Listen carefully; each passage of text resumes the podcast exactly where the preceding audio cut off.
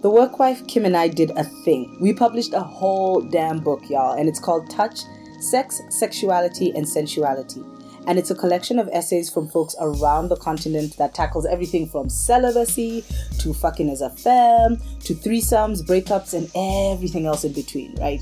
So, as part of this, you know, you gotta do some promo, you gotta do some conversations, you gotta do a thing. This special episode is just one of those spaces that we occupied, and it's a conversation with some of the magical folks in the book. So, the first up is the great Nakhane. You gotta love Nakhane, guys. Like, multidisciplinary artists doing the most for the damn drip, right? They are the absolute best. We had Roche, who is a social justice titan and is like right now running some Gauteng directorial ton ton ton. And then obviously the brilliant mind that is Efemia, who was our editor and also one of the contributors. So, yeah, this is a special episode where we sit in on that conversation. And also, it's basically life, looking at how folks are sexing, loving, and living. And I am your host, Tiffany. Okay, good evening, everyone. Thank you for joining us. Welcome to the Touch Experience.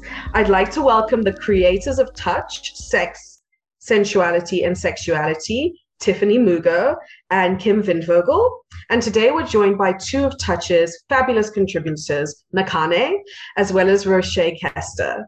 We're here today to talk about sex, naturally, and a lot more. Make sure to get your book, which is available at all good bookstores. It's also available online at Takealot. It's beautiful. It's an art piece. The insides are wonderful. You definitely want to get this one.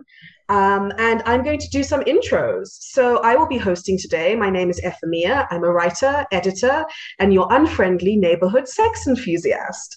um, with me, I have Roche Kester. Roche is a Capetonian born poet writer, performer. She has a BA degree in English psychology and sociology from the University of the Western Cape. She used to co host a popular community radio show called The Salon on Bush Radio, which won an EVH award. And she currently works at Out LGBTI Wellbeing. Arts and activism are just two of her passions. We also have Nakhane. Nakhane is a South African singer, songwriter, actor, queer, and novelist. Having grown up in a Christian community in Gqeberha, at 15 they moved to Johannesburg, leaving the church in 2013, publicly celebrating their queerness with their debut album, Brave Confusion. Their debut novel, Piggy Boys Blues, was nominated for the Barry Ronge Fiction Prize and the Etisalat Prize for Fiction, and they found both controversy and acclaim with their starring role in 2017's Inxeba, and they relocated to London to record their 2018 album, You Will Not Die. And Tiff and Kim you know very well, and so I'll move forward without introducing them. Thanks so much for being here. How are you guys doing? I'm excited. I'm so excited to be speaking about this book. I'm excited to be speaking about um, my piece, and I'm so grateful that I was part of this work as well. I've read most of the essays so far. Some are, some take a long to digest.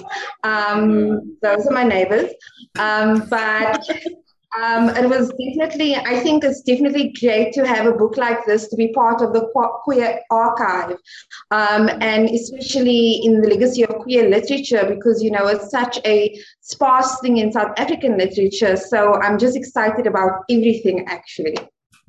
Great. This is the vibes we want. Um, I'll be asking you some questions, but we also collected some really cool contributions from Touch's fans um, on our social media, our faves and our followers. Rochelle, I want to start with you. I loved your piece, a transcontinental story of sex shows in Bangkok, long distance desire, and people not being who they purport to be. What made you decide to open up about this experience when the call for touch came out? Um, you know, for a long time, I was sitting with this experience. And a part of me had always thought that I needed to expel it in some way. And I had done it in many variations, um, you know, coming back from Thailand and then residing back in South Africa through um, the drinking of lots of red wine, um, lots of terrible, incohesive poetry, um, relaying the story to all of my friends And then, you know, when it came to touch, I always thought I was going to write a novel about this. But then when this came around, it was the perfect opportunity for me because um, as much as the framing of the book was about sex, sexuality, and sensuality, for me, those things cannot be divided from a lived experience and how I feel. And so it also made sense to me to speak about this particular incident, to realize that I'm one of those demisexual people and that I'm also kind of confined to, to in a way by this activist space um, that speaks so much to safe sex, that speaks so much to um, non-violence. And what I had experienced, in my opinion, was violent in so many ways. And it was also kind of bordering on those questions about how we negotiate sex um, in same-sex relationships. You know, when do you start speaking about protective um, and barrier methods? When do you speak out your truths about complete uncomfortability. And so for me, this was definitely the opportunity to do so. And when I had finished, it was literally like this chunk that I needed to let go of was released. Um, it was such a, uh, you know, what's that word they use? Um, but when you let go yeah yeah. You let go of the trauma and it was a complete release from my body from my spirit from my mind. And i haven't revisited thinking about it in the same way again. There was a lot of grieving going on um, for a very long time. But um, this story and writing this was a great release for me as well. Wow that's good. It sounds like it was a healing experience in many ways. Could yes, you it was a little bit of how was the sex for us? Okay. By the fifth day, I had given up on her kindness. She called that evening and invited me to the market. I joined up with her and a friend. The conversation was strained, and she was blatantly more interested in her friend than me. We left the market and once again moved toward the queer district. As we rode the sky train with a friend by our side, she bragged that I had given up smoking and I insisted that I hadn't. Rather, I had given up on being kissed. I had stopped liking her, and I was done with the abuse. After her friend left, discord filled the air once more. Before we went into the guest house, she stopped and asked if we could speak. She said things were strange, and I was like, Yeah, you think? I told her that I was shocked by everything that she had said and that coupled with the evasiveness, it made me feel like I'd never known her at all. I said that I would have never ever thought of treating her that way. I wasn't even sure what, that I wanted to meet her in Koh Lanta after Phuket, and she replied that I shouldn't. I looked at her. I told her I was going upstairs, and she mumbled something. I needed a cigarette. I went to the landing and eventually she made her way up. I looked at her with a measure of resignation and said, All I actually wanted to do was take you out on a date. You shouldn't have wanted to, she said. I'm not a bad person, but I just don't feel like I can stay in that room with you. I think it's best if I find another place to stay. I know this is cowardice, but this is all I can manage now. I was dumbfounded. Who was this person? She bore no relation to the woman I'd been speaking to all these months. Where was all that yogic, mind, yogic mindfulness? I said it was okay to feel some type of way, but we could have salvaged the experience as platonic travel companions had she voiced whatever she was feeling earlier. I handed her the key and she left, she left to take a walk. The sixth day after that, conversation, we were still sharing the room together, and I felt an urgency to escape. Tip, my confidant, after bearing witness to my tears and my hopelessness from this cruelty, helped me out. She found me, she found me a new, nearby place and helped me carry my bags amid my tears. I couldn't stay with this person. If I had started as an ashtray, I was now a fireplace left uncleaned the gathering of the suit so concrete it was almost immovable. I was not going to say to start. I was not going to stay to shovel the residue. Oh Jesus Lord, my Lord, my it like every time. Sorry, I'm just gonna be this person. Every time I read your piece, I was like, doof, doof. because like you know that shared experience where you're like, I see you. This the person. Let's fly and find them. Let's start the, some things in the street, but also thank you for writing the piece. I'm, I'm, i just had to jump in and be like, feel in some type of way still. Every time I read it, you know, like the hurt's still so palpable. I go back to that moment and it makes me want to cry, which I'm not going to do because I look too fabulous to cry tonight.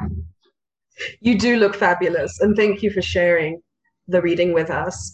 Our friends on the internet ask, knowing what you know now, would you still travel across the world for someone who could potentially hurt you so much?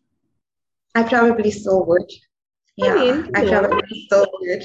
And you know, it's wild because a lot of people have said, you know, um, postpartumously when I came back heartbroken and shattered, like, first thing is don't run after another person, meet on your own terms, etc., etc.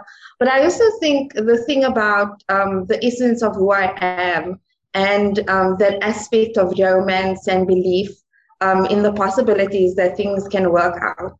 Despite this experience, I think that um, I'm still hopeful. You know, I'm not going to let someone completely taint my experience of what I believe love is or how it should unfold. And I'm still going to be a, be a, be a believer of kindness, you know?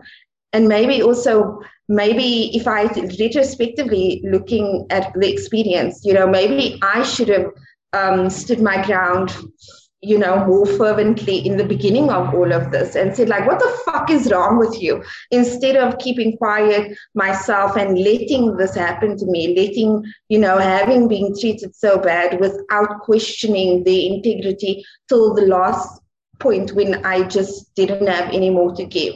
So I did I definitely still travel around the world for someone. Well, I mean, you're a romantic, and I think it's important to keep that hope alive. Um, you know, I think that's something that shouldn't be extinguished. Do any of our other panelists have any experiences about traveling for love, Nakhane? I don't have. A, oh, I don't have experience about traveling for love, but I actually had a question. Does the mm. person who you wrote about, do they know about the piece? Have they read it? I don't give a fuck. That's brilliant. That's brilliant. Exactly. That's that's good actually. Yeah. I think that as a writer and as a person, you own every experience that happens to you. And so it's completely yeah. fine for you to write about stuff. That's, you know, the way I do it. Moving on to Nakhane, Cape Town oh, Beauty. Cliff had something to say. Oh, sorry. I was just going to be like, I was the complete opposite. I gave them a draft and they told me a new one. The person who I wrote about, I gave them a draft. They said me, you know, I read more guys, I read more as to why this is not a real thing. I must change my thing. I'm like, ah, but there's somebody who's edited this. Effie has seen it. Kim has seen it. Naima has seen it. This read more means nothing to me. I was just like, I was just giving you a heads up. You know what? I should have been like you and been like, I don't give a fuck. Now I don't give a fuck. At the time, I was like, how? I thought you'd be honored, but clearly not. Clearly. But yeah, I think Yeah, I think, well, firstly, I think, like, why'd you do that? Um, and secondly, um, for me, it was also this thing of, you know, I'm not going to let someone invalidate my experience. That is what it was for me. It was very real. And, you know, sometimes when you try to convey the to someone, they almost try to, um, you know, to act like it wasn't such a big deal, or they try to gaslight you into thinking that you're overly acting about certain things. And also, I actually just don't want any of that attention or energy in my life. I've reconciled, forgiven, and that's enough for me. This wasn't a revenge piece. This wasn't something like this is in your face, I'm telling the world about what you did, because actually you're not that important. But this was a lesson for me in a different kind of way, you know, in all of the ways that I wrote about it. And it had nothing to do at the end of the day with this person anymore. Yeah. And I think writing is very empowering in that way, and that's what it allows us to do. So moving to Nakhane, Cape Town Cutie, a user online, says, When are you going to touch me? I'm the Cape Town cutie. You should want to. First of all, so they have a comment, not a question, which is very on brand for book events. they do follow up with a question, though. They say, as a Black person in an interracial relationship with a white person, could you share how you remain steadfast in your love despite external factors. For example, if people try and shame you for dating a white person. The commentaries did not come to Yo. play today. They are asking real and deep questions this evening. Okay, well, um, I don't know who they are, so I don't know if I, if I want to touch them. Maybe I've touched them already. I don't know, and they're just being facetious. but I'm not. I'm not. I'm not. I'm. I'm, I'm very for touching people who mm. want me to touch them. I, I mean, sex is as, as Janet Jackson said. Calm down. It's just sex. You know. That's Wise word. Okay, so the interracial question. Hmm it's complicated because I've been with my partner for eight years. Mm-hmm. And my politics and how I see the world has changed quite a lot since I've been in a relationship with him. I was always black conscious in a way, you know. Um, so when I met them, they had to tick some boxes, and I think they did. Otherwise, I wouldn't be with them for 80 years, right? And I do think that proximity is really powerful when it comes to love. The people you like, I met him by chance. You know, I was living with a friend and I was homeless at the time, literally. Not in like an acute, like I don't have an apartment sort of way, but I literally didn't have a place to live. um, my family didn't have a place to live. And I was living with a friend of mine and I wanted to give him some space, you know? So, and he was sliding into my DMs, well, my Facebook Messenger at the time because Facebook was a bigger thing then. And he invited me over, and I didn't have anything else to do, and I went and I stayed the weekend. And Ooh. I've been staying the weekend ever since. And I grew to love him. And believe me, that just like any relationship has problems, I do think that there's that, that any relationship has a problem has problems. But then of course, you know, when it comes to an interracial relationship, it's much more complicated. There's mm. certain things that there's certain things that you have to nip in the bud right from the beginning, and that you have to both parties that you will not take this, that they have to understand that this is how you feel about this, etc., etc. And if some of the and if the person that you're dating who's white, say for example, and they won't tick those boxes, then I do think that for you as a black person, you should run away immediately because chances of them changing are very slim. And because as far as I know, a lot of white people don't want to change. you know, they, they, they don't, they don't, they don't. And it may, it may, it may come, it may seem controversial, but I, you know, they always want to argue about the fact that they're not racist, you know, that it's not them. Yes, of course, you want to, we want to squash whiteness, but not, but they're not part of it. And if they don't think that they're part of it, run away immediately, you know. So I don't know. I don't have the answer for. I don't have a clear answer for that. I just think that once you've been with somebody for a long, long time, you know each other, you love each other, and love is really powerful. And you learn to you learn to separate the world from your relationship, if that makes any mm, sense. Yeah. Because there was a time when I was like, can I date? Can I still date a white person? No, like, does this fit with my politics? And this was like halfway through our relationship, and and I still remember I wasn't invited to a book festival, and one of the people who's curating it had said that my work has too close a proximity to whiteness. And then oh. um, we were at another book festival and we were talking about this, and they said, um, Do I wish that you didn't date a white person? I do. And I just, it was one of those, this was a long time ago. You know, when you sort of replay something later on in the years and, you're so angry and you say, I wish I said this.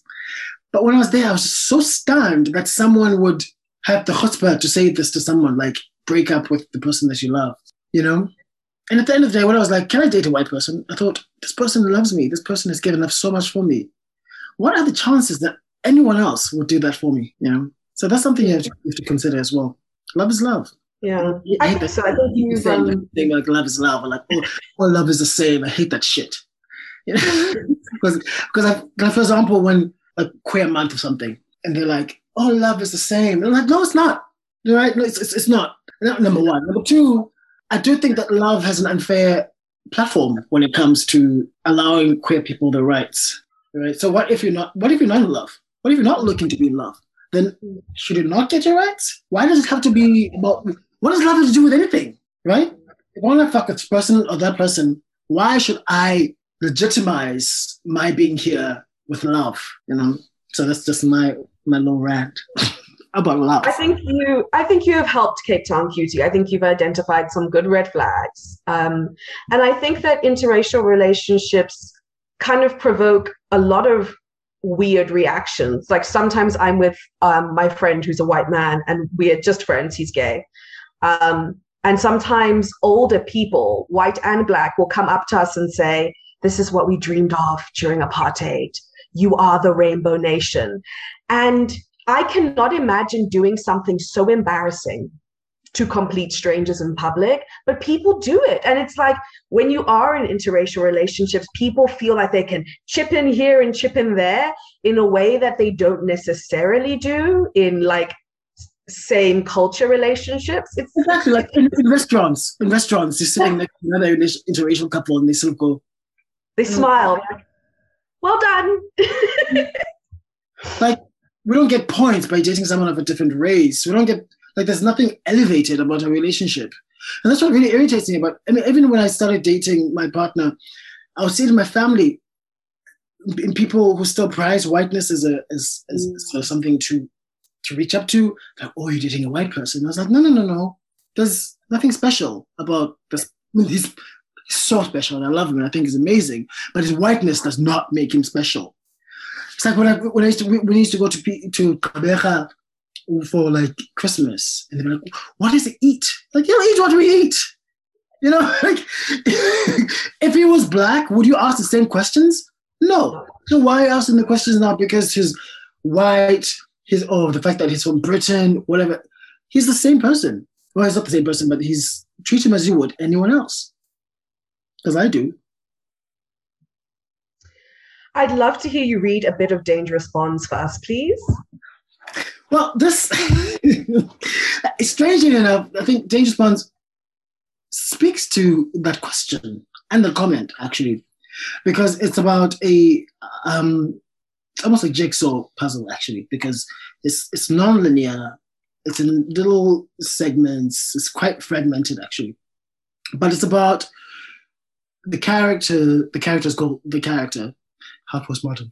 It's like the characters' um, re- relationships from from from childhood with white figures, whether from television, soapies, seeing white characters being allowed to show love and sensuality, whereas on South African TV with black actors, you wouldn't really see that. Whereas Ridge and Ridge and what's the other one? The Queen. Brooke? Brooke. Oh. Ridge and Brooke were always like making out. Like, the they were always like doing shit. Like they were bikinis. They're like fucking all the time. They never showed the fucking, but we they they did not need. It was implied. Whereas if you watch TV or even even when Generation started in the late nineties, there wasn't much sensuality in black characters. Maybe in African American television and and um, films, but not in South Africa. So this informs a lot of the characters' ideas of what romance is. And so when they go to school and they meet white people and they fall in love with the white like person, they sort of want to replay what they saw on TV mm. over and over and over. Anyway, this one is um, from a title. It's subtitled "It Burns." A friend said, "A theory exists that the people we find attractive and fall in love with are replications of the first person we fell in love with in our formative years. The character was a teenager. They had moved yet again. This time it was from Port Elizabeth to Johannesburg.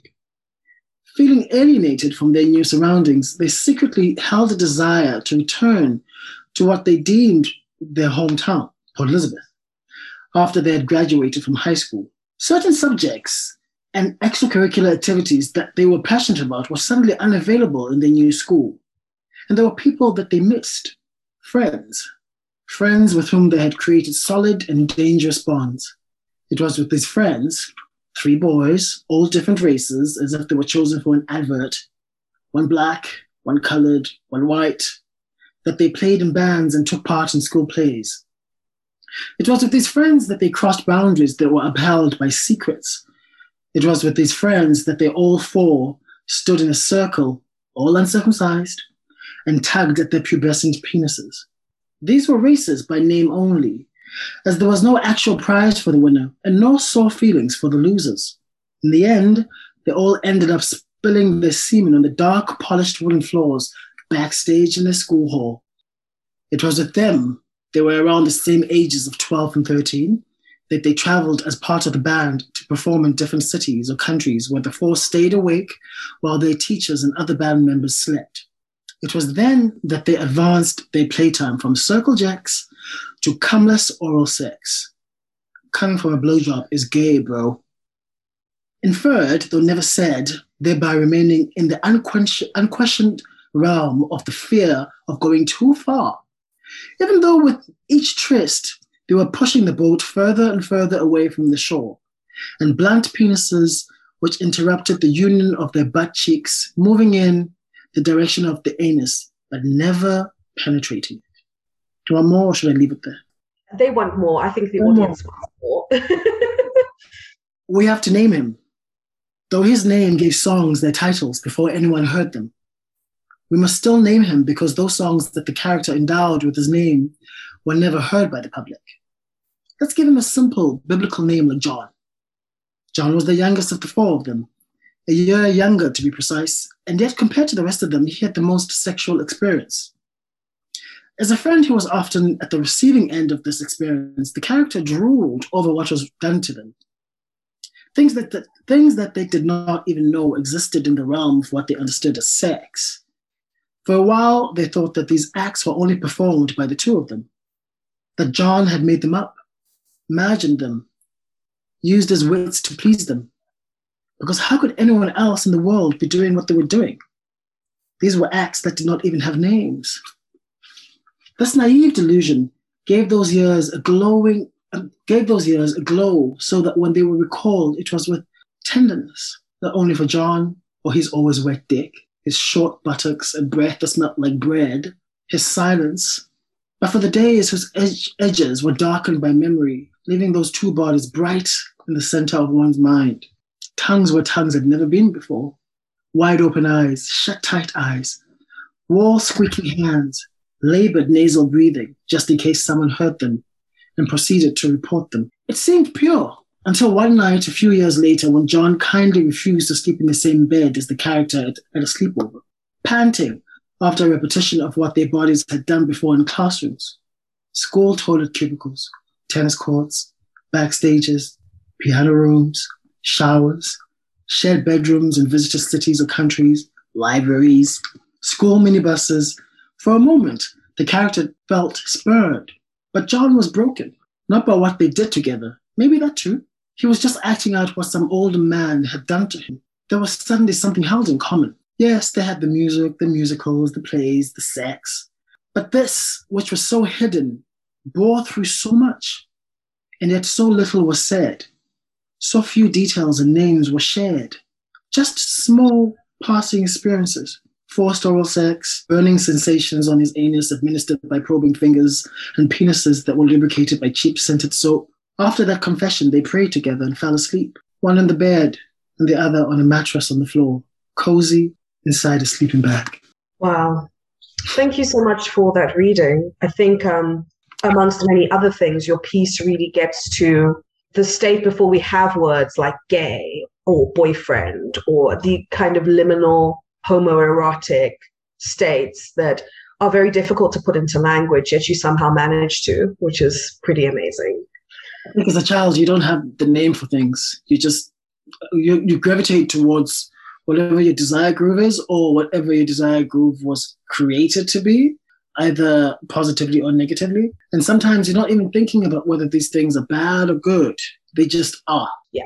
You know, and then and then and then suddenly someone or you read somewhere, you watch the TV show, or someone says that's wrong, and then suddenly all of those things are colored by Mhm. that, you know, and you never remember them quite the same. Yeah, it's sort of, you know, memories aren't static. They really do shift with who you are as a person and, Yeah. and the time. So, Nakhane, you're talented in several spheres of the cultural arts. Does writing for books and essays feel different from writing lyrics for your music, or does it all spring from the same well? Could we talk a bit about your creative process? I used to say that they spring from the same wall, but that's not true anymore. I think I didn't have, again, I didn't have the language to really ex- explain that. I think music gives me a an immediate rush, you know, an immediate feeling of, oh, this is going well, oh, this is not going well. Um, and so it feeds into my impulsivity. I've just been, not, not just, but a year and a half ago, I got diagnosed with ADHD, didn't take it seriously. And then lockdown happened and I was left to my brain and ADHD my face. You're going to have to deal with me or you're going to have a big problem. And I had to deal with this thing. And I think in the past two, three months, I actually accepted the diagnosis and started treatment. And it's been such an incredible thing to, uh, to name it because sometimes naming things is really good, sometimes it's not. Mm. But it's been good to name it, to see it, to know what it is, to know that I'm not lazy or that there's something wrong with me. But music gives me that immediate, oh, that, that, that boost. Literature gives me something, I don't want to say deeper, but something wider, right? In that it gives me space to talk about things in a much more extended form. Because I can't, I, I won't be able to put what I wrote there in a song. First of all, because no one has the time. right? And second of all, people just be bummed out, right? There's certain things, certain things in different mediums, you know, that you just can't express. And so what literature gives me is a peeling of the layers of the onion, so to speak, and going, this is this and this and this. But music is music is poetry. You you you find an image and you try to sort of show it from different angles or from a different lights, or maybe or maybe make it evasive so that people could see it clearer, right? So when you see an impressionistic painting and it doesn't look like the flower really, what it does in its falseness is that it makes you, when you really do see the real thing, you see it so much clearer. And I think hmm. songs do that. And films hmm. just make me, just give me a, an experience where it is not about me. I hmm. don't care whether the film is good or I'll prefer it to be good. But it's not my film. I'm acting. I'm someone else's subject. If they say that the performance was good. I believe them, and then move on. And that is a really nice feeling. Mm. Yeah, it's kind of, I suppose, it's kind of a break. You know, you're focused on a very small part of the puzzle, and you've just got to do your job perfectly, and then the entire orchestra will work together. And it's not mine. that's that's the part. It's not mine. I don't. I don't have to worry. Like when I clock out at six p.m., I clock out, and that's it. And that's an that's an incredible experience. Nakhane, I actually want to pop in here. I was going to tell you that your piece would be such a great opera. It's like you say that it can't be a song, right? But like I'm imagining this table, you know, this dinner table of people just chilling, and then there's this like mm. operatic exchange between these people who come from such different worlds, and that's what I kept on seeing mm. um, when I read your piece because I, I studied opera, so it's just something that like kept on coming back to me. It's like it you could totally have a few recitatives in there and you know there's your song yeah. and there's your short opera just saying oh, me Kim offering this is Kim offering to help you score the libretto clearly. I would love um, I've, I've actually been asked by an orchestra to write music for them so maybe this would be would be the thing. Um, I've actually got a question for everyone on the panel. Um, going a bit broader than Touch, the book, and your wonderful pieces. The world is opening up a bit. Um, people are getting vaccinated, and activities like group sex, threesomes, and swinging are potentially back on the table. I do know my sources have told me that the factory never closed once during lockdown. Um, and we thank our pioneers. What happened group sex during? Believe me, believe me. I was frightened when I heard about it. I was like, oh my god! I, saw, I was I was like, what? People like, oh, we, we do it. So yes, we were, we were we were all invited during lockdown. I was also invited to two. I was like, um, I wanna. I live alone. My partner's not here, but I'm like freaky deaky. No, we were, we were all invited. We were. I was not invited to a single one. I just want to say that, Rush. Rochelle, were you invited to anything? I mean, I heard about it, but I was like, uh, um, I don't think so. Plus, I'm in a very monogamous relationship, um, so Monogamy yeah. the building. Hello. Sorry, that was weird for me. My, my bad. That's on me. Um, so my question is, what is your advice for some of our viewers who uh, maybe have not jumped the gun and have been taking a break from group sex, but now want to open things up. What are your tips for sexual endeavors with multiple people? Who would like to start? Tiff is reaching. Invite Tiff. Tiff's never had it, so just invite Tiff. That's my advice. I'm just trying to show up, guys. Trying to. Why, why are people not? Why are people like this? Just invite Tiff. Thank you. Tiff wants to be put on the VIP list. Okay, great. Kim.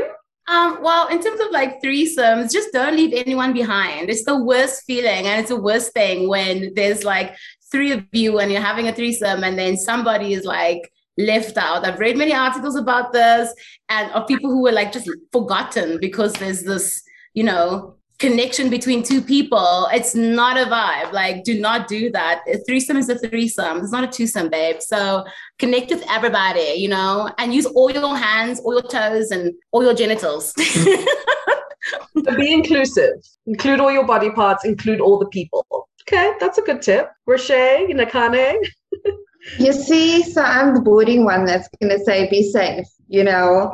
No, um, find, um, get lube, get everything that's available to you. I mean, I know dental dams suck. I swear to God, a man invented that shit because, like, it's not designed for female pleasure. But yeah, be safe about it as well. But have some fun, damn. Exactly. I want to say, Roche, I agree with you about the dental dams. I feel like I think when I did some research on the dental dam, it was created for actually doctors or for dentists. And that's why it's called dental dam. And then it was kind of just like appropriated for oral sex, like and, and anal and rimming and all of those types of things. But I actually have an idea about how to make a dental dam better and so that your hands are available to you. I just need an investor. So for those who are interested, ideas about same sex. Send your prototype. yeah, I mean, I have ideas about same-sex pro- products for women. You know, like I mean, uh, just give me that feather light um, Durex condom. That's the that's so much thinner, and like just add like sellotape layers on each side so that the thing can damn well stay and not move. Like who invented this thing? It's not. I right. know. It's like it's yeah. fucking terrible. I, I was thinking, Roche, I was thinking that they should put it should be like a mask. Just make sure they space for your nose so you can breathe. So like put make a mask, it covers your, your mouth, and then your hands are free and you can do all the things that you need to do while your tongue is busy and your mouth is protected. Hello. I'm tired. I'm tired of that piece of plastic. That is genius, Kim. Please don't forget us all when you become a billionaire like Rihanna from your wonderful invention. Um, Nakhane, I think you had something. Um, you know, there's a part of me that really believes that I no, I'm, I'm, that's gonna be a lie. There's a part of me that wants to be asexual. I want to be asexual. You know, I'm like sometimes I'm like ah, this whole thing. I'm like sex with one person is a lot of work, and I must add another person or more. I'm tired all the time. Now I must have sex with like three, ten people, and like, is it good? Like, is it guaranteed that it's going to be good? Is, is, is it? So, and of course not. I mean, I've been to a, like a sex club in Belgium. Yeah. Oh. Yeah, and the Belgians are. They're like, well, they're very aren't they very quite stayed on the outside? Really square and boring. Yes, like that. But when it comes to sex, they all want to be hurt. Oh. And that scares me because I'm like, are you okay? And like, you're ruining it. I'm like, are you are, are you dying? I'm like, I'm not dying. Just keep on doing it. I'm, I'm scared because I'm, I'm, a black person. And if you die here, I'm definitely going to jail. No one's going to believe that. Right? Straight. So in Belgium, you know, we know what they did. Well, so we'll see the Daily Sun headline. South African sing, South African artist in Belgian jail. Yes, kills Belgian banker by spanking in sex club. Do you know what I mean? Well, I, I actually think I think I my the only thing I, I say, and I always say this to my sisters and to my cousins, I'm like, have as much fucking fun as you want. Don't moralize your sex as long as you're not hurting anyone. Just fucking be safe because I don't know. Just, just be, please, just be safe. Again, there's no, yeah. there's no shame in STIs and mm. you know and whatever. There's, there really isn't. And, and I think I can't believe there still is a stigma around mm. HIV and whatever STIs there are in the world. Well, uh, now I know. I mean, now I know what there's still stigma because there's people like the baby doing saying stupid shit on stages. yeah. But uh, which is so embarrassing. Um, but have fun. Do the, that thing. The kind of sex I like is the kind of sex where you go, you know, when you finish and you go, oh my god, like, and like you go to bed and you go, who am I? Like, what just happened? Yeah, like I, this is not the person I want my mom to know. I don't. a little bit, a little embarrassed, but but then every time you cough, you go, that's the kind of sex. Do you know what kind of sex I like? I like the kind of sex I call it technical sex. So it's like it's not sex where it's necessarily wham, bam, thank you, whoever I'm with, and it's just like this mind blowing thing. It's more like technical sex to me is when you and your partner or partners read up about something and you want to try it. And so, you know, the first time you try something out, it's like you're just trying to put the pieces of the puzzle together. And then it's just like a fun, you, you, you, you're, you're figuring out the, the technical side of it. That's my favorite part because it's funny. There's a, there's a, there's a lot of intentional communication happening. That should happen anyway, but especially during technical sex because you're trying to figure it out so that the next time you do it, it's just like, oh my god. we practiced this. I love practice sex or like technical sex. I love that shit. It's it's my favorite. Oh, and then also Nakhane, when you said like sex parties, like do I have to have sex with like three or like 10 people? I think my favorite part about sex parties is that you can be a voyeur. Like you can just walk around and watch people. That's my favorite thing. I love watching strangers having sex in their little dungeon holes like i want to watch you spank each other. I want to watch you do shit. And i want to get off with my partner make out do shit and then maybe like go home and do my shit with the person i came with you know the people that i came with. That's more my vibe um, and I, and that's what I love about sex parties. It's so inclusive for everybody. You can be a fucking voyeur and feel right at home. Like it's the best. I once went. This is this. I think this is my. I mean, I know I have a song called "In the Dark Room," but that mm-hmm. actually, I never had sex in the dark room. I was looking. I was too scared. I was still a Christian back then. I was like, "What am I doing here?" you know. But when that whole Jesus thing was left behind, um, I once went to a dark room in a club that I didn't know had a dark room. It's a bear club in London. It's closed down now. What a shame. Because these twinks are taking over and it's driving me nuts. Like, the worst. Like, guys, if you're coming to London, like, the first thing you must do, or, or to England in general, like, find the blacks immediately. Because because the whites are like they, they think they own everything. Like they own they think they own your blackness. Like they think they own like which is hilarious because the way that they talk comes from from us. Like everyone's like, "Oh, says, I'm like, "You don't know where that comes from, right? You know that that, that you do know that your like your vocabulary is you do know that, right?" And they don't, right? But I went to this bear club and I was wearing like a turtleneck, like I was dressed. I was hot, I, I was feeling hot that day, and I went there and people were like having sex, and I was walking around asking them questions, and that was the most incredible experience of my life. I was I was not nervous. I was just talking to people, like getting blowjobs. I was like, is it, is it good? In my mind, actually, I was just collecting stories to, to write about. I still haven't written that story. But I was like, is it, is it good? Is it a good blowjob? And they were like, oh, it's, it's, he's amazing. So, voyeur, you're right, Kim.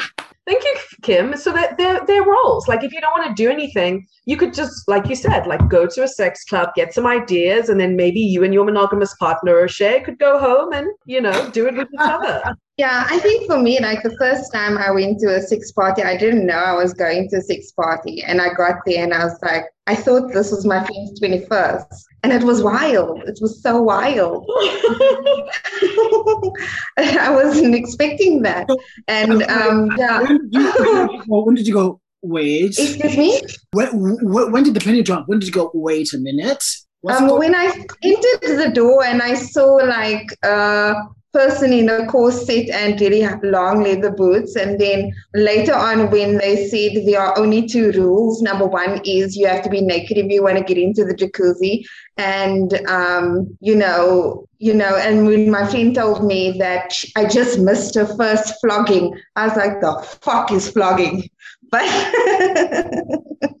it was hilarious. But I time of my life because I think for me it turned into one of those things where I was a voyeur. And I remember there was this one girl, Mandy, coming around with a vibrating glove, and I was like, "Footsack, get away from me! I'm not going to orgasm in front of all of these people, right?" Firstly, but then later on, there was this other person, and I was like, "Would you mind me, like, mind tying me up?" And then I was being tied up and being touched in front of like a whole group of strangers. So it was interesting how the night progressed for the first one, you know? Yeah. And I'm sure that's something we all love about it. Excuse me. Same um, night. Same night, different moods, different moods. Like don't touch me to tie me up. Yes, that's that's that's that's my temperament. And I think you really hit on something that I think we all love about sex. And I think that something that this book really gets to is that sex can take you anywhere with people you would never expect at any time, and even with yourself. Because, like, a lot of the parts of this book are not just about sex with other people and like hardcore kinky sex, they're also about like internal sexual and in some cases spiritual journeys. And I think that's one of the things I value so much about this collection. So I have one more question, and then we're going to wrap up for this iteration of the touch experience. What is everyone's either favorite sex toy at the moment or their favorite song on their sex playlist? So, Honey? I'm very into like masturbation. Mm-hmm. I this is my shit more than like sex with other people because I'm like ah get off, you know so, but I've got I've got this really great prostrate massager that I ordered online. It was the first. I was so nervous, and like Christian side came up. So even talking about it, purity culture came to strangle you. My gland was like swelling up just talking about it because I've never spoken about it. Like, fuck it, but it's incredible. I was at a, a rich friend's cottage that day. It said I must go there and write. I was alone. I ordered this thing. It came. Child vibrating. I was doing all kinds of amazing things. Like I called my partner. I was like, "Yo, you need to fucking step your game up because actually we can include this in our thing." Mm-hmm. What was the second question? So got, oh no, that's you've answered the question. a little bit. So but before I leave, I just want to say, I just want to say to Tiff and Kim, thank you so much for just making these things. You know, um, I think that we we people don't realize how quickly time passes and how quickly people forget what happened, like not just last year, but last week. And it's so nice, it's so incredible to to document and to show how many of us there are. And this is not even this is not even the tip of the iceberg. There's so many what, what I like about this kind of kind of thing is that it shows other kids out there that they can do it too. Right. And what I always say is that like we can't be the only like you two can't be the only ones doing this. There must be a lot of other people doing it right? So when there's an artist doing well in i don't know in europe whatever so from south africa it can't be one artist from south africa. It must be all of us you know? So i just um it touches me and i just i'm so appreciative and i'm so happy that we did this. I dread these kind of things as maybe you saw in the first half hour. I was like and then by the end of it, I'm so happy and and and I and I feel so much joy because people like the four of you exist. So I appreciate you so much, all of you. I, I just I love your whole face. I just I, I I cannot I've been sitting here just watching you and I'm feeling some type of way. So to answer your question, because I want to piggyback because the masturbation thing, I've been going through a weird sexual thing um, where essentially I'm just like, my sex is here and I'm curating about sex and I'm doing things and everyone's expecting me to be sexual. And Effie, we dropped a book and Quirky Quick Guide and everyone's like, oh my gosh, was it just like orgasms and threesomes? And I'm like, no, it's me, Google. I didn't want. Um, so masturbation has been my thing. Uh, I'm really enjoying it because I'm trying to refine my, not even refine, because I don't think I ever had it.